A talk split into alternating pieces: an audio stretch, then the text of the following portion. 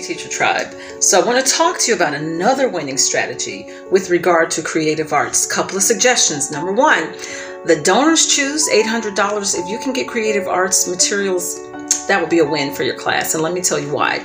Remember when we talked about the mindful space that we want our kids to be in where they're fully present and engaged in the moment?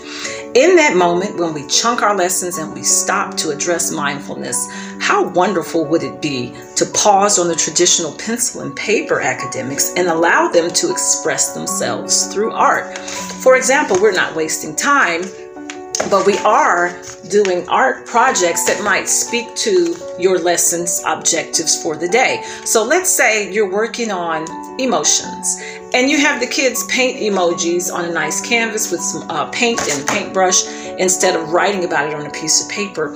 Give them the opportunity to express the creative side of who they are in truth.